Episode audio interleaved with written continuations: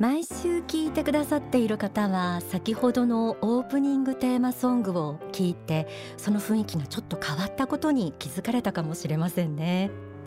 4月を迎えて天使のモーニングコールも新規一転。ちょっぴりリニューアルしています。オープニングのテーマソングがトワイスボーンという曲なんですね。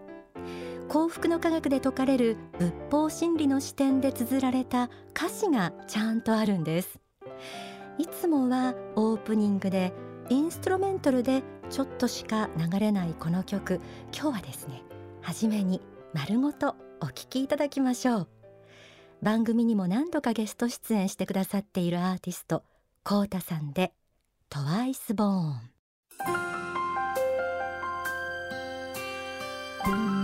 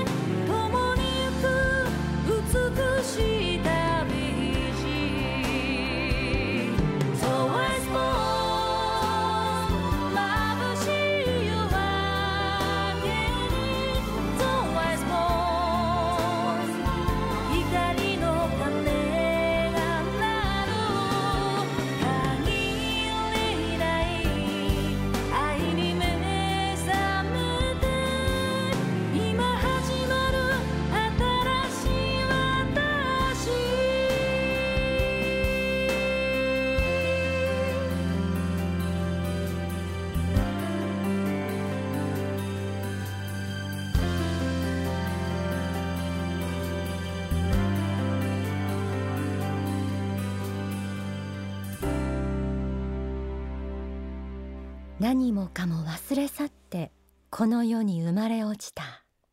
そんな歌詞で始まるトワイスボーンいかがでしたでしょうか？いつも聞いてくださっている方にはおなじみの霊的人生観という言葉があります。私たち人間の本質は肉体ではなく魂心と言われるもので本来の住処はあの世と言われる霊天上界。でも時折自らの魂の向上を目指して地上に生まれてくる。それを何度も繰り返す。つまり天正輪廻を繰り返している。という人間の姿。これがざっくりとした霊的人生観です。そしてこの世に生まれる時天上界での記憶も過去の人生の記憶もすべて忘れ去って生まれてきます。そして地上で生きていく中でさまざまな悩みを抱えたり壁にぶつかったり試練と思われるような出来事に遭遇します。そんな時この番組が皆さんの心に寄り添い苦難や困難を乗り越えて再び笑顔になれるように魂の目覚めのような感覚を味わっていただけたら。そんな願いを込めて毎週さまざまな仏法真理の言葉をお届けしているのがこの番組天使のモーニングコールです。さて番組では毎月月刊幸福の科学に掲載されている大川隆法総裁書き下ろしの詩編心の指針を紹介しています、えー、リニューアルした今月もこの心の指針からスタートしたいと思います。では早速朗読します。今月の心の指針タイトルは仏の心です。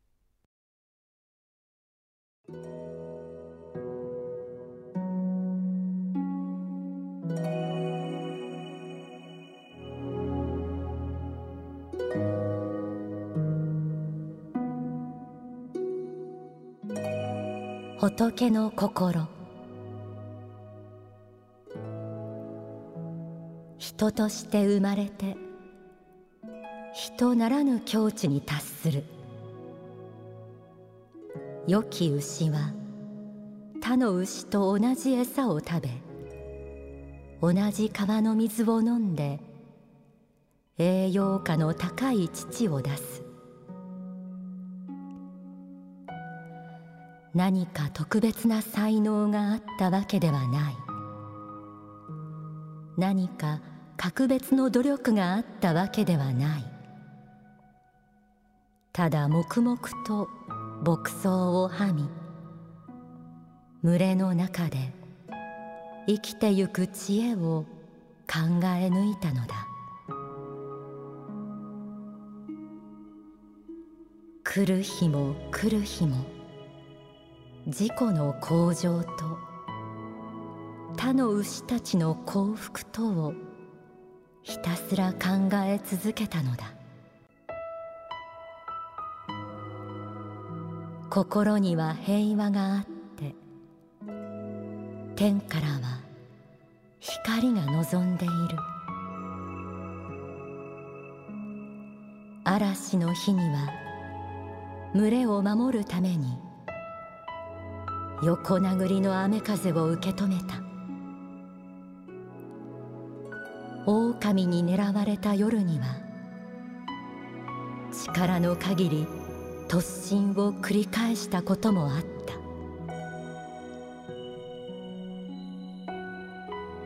今子牛たちがうららかな春の日差しの中で幸福な未来を夢見て戯れている。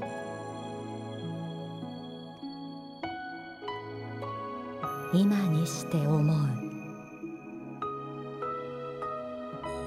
いつも志は未来への夢の中にあったのだ。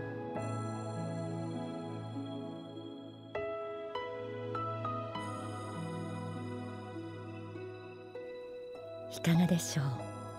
仏の心と題された今月の心の指針。私たち人間を見守る仏の慈悲が生々しいほど感じられる詩篇だなと思いました。そして私は太陽の法という大川総裁の書籍に説かれるこんな一節を思い出しました。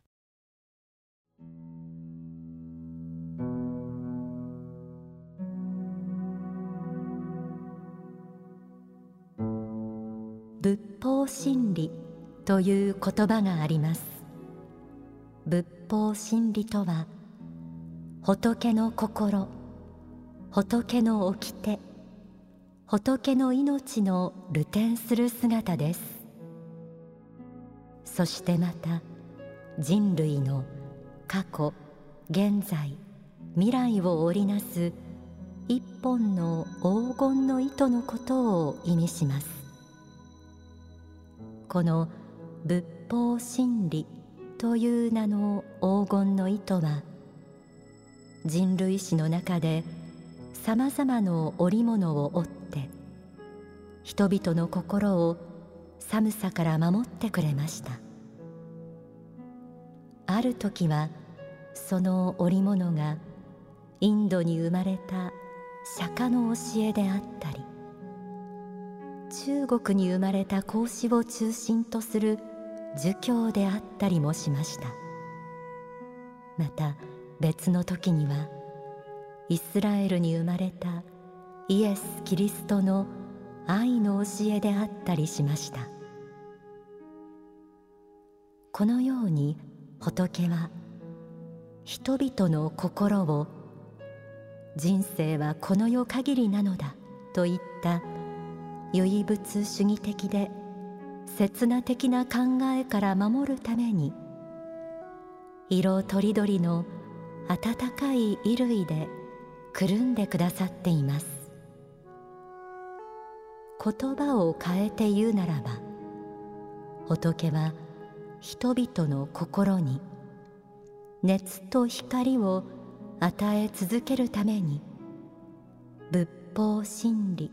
という名の太陽を照らし続けた大恩人なのです。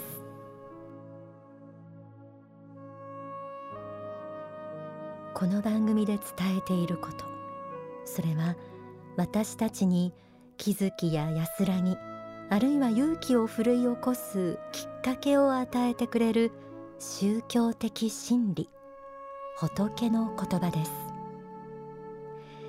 天使のモーニングコールではこれからも皆さんに本当の幸福へとつながる心の目覚めをお届けし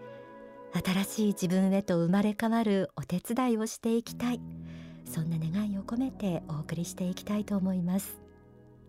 ではここで大川隆法総裁の説法をお聞きください。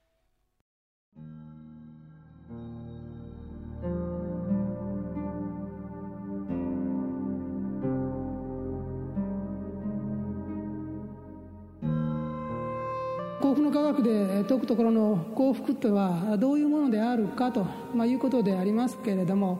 今までの話でもお分かりのようにですねいわゆる幸福論がこの世の話ばかりをするのに比較しまして幸福の科学の幸福論というのはもちろんこの世でも幸福になっていただきたいと考えておりますけれどもあの世的視点から見ても幸福である生き方です。それをこの世とあの世を貫く幸福というふうに呼んでおります。つまりこの世においても皆様が幸福感いっぱいで生きていただくことを願っておりますけれどもそしてそのまま亡くなられたとしても死んであの世に帰られてもやはりその幸福な生活が続くような生き方を提唱して皆様方に実践していただきたいと願っているということなんですね。もちろん実際にはこの世で不幸な生き方をしてあの世でも不幸な方もいらっしゃいます。それからこの世では幸福そうに見える生き方をしても死んでからは不幸な方もいらっしゃいます。またこの世で不幸そうな生き方をしても死んでから幸福になられる方もいます。またこの世で幸福で死んでからあの世でも幸福な方もいらっしゃいます、まあ、簡単に言うと4通りありえるわけなんですけどもこの中で私が皆様方にお勧めしているのはこの世でも幸福あの世でも幸福というこの4通りの中の最後の一つですね。一番結果的によろしいと思うものをご推奨しているわけなんです。これ以外の考え方ももちろんあります。この世というものに対して全く否定的な見解を取るならばこの世でいかに悲惨な悲観的な生き方をしてもあの世において幸福であれば、まあ、それで良いという考えもあろうかと思いますがこのわずか数十年ではありますけれどもこの地上生活の中にも私は一定の意味合いを認めております。ですから、まあ、この世を完全に否定しているわけではありません。この世も修行場として教育の場として魂を磨く場として非常に大切な場であるということは認めているわけです。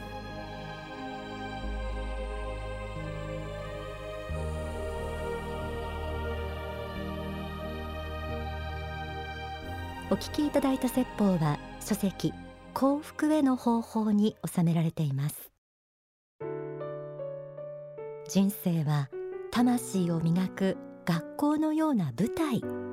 いつどんな時も目に見えない大いなる存在や天使たちが皆さんを見守り時に応援してくれてることを時々思い出してくださいね。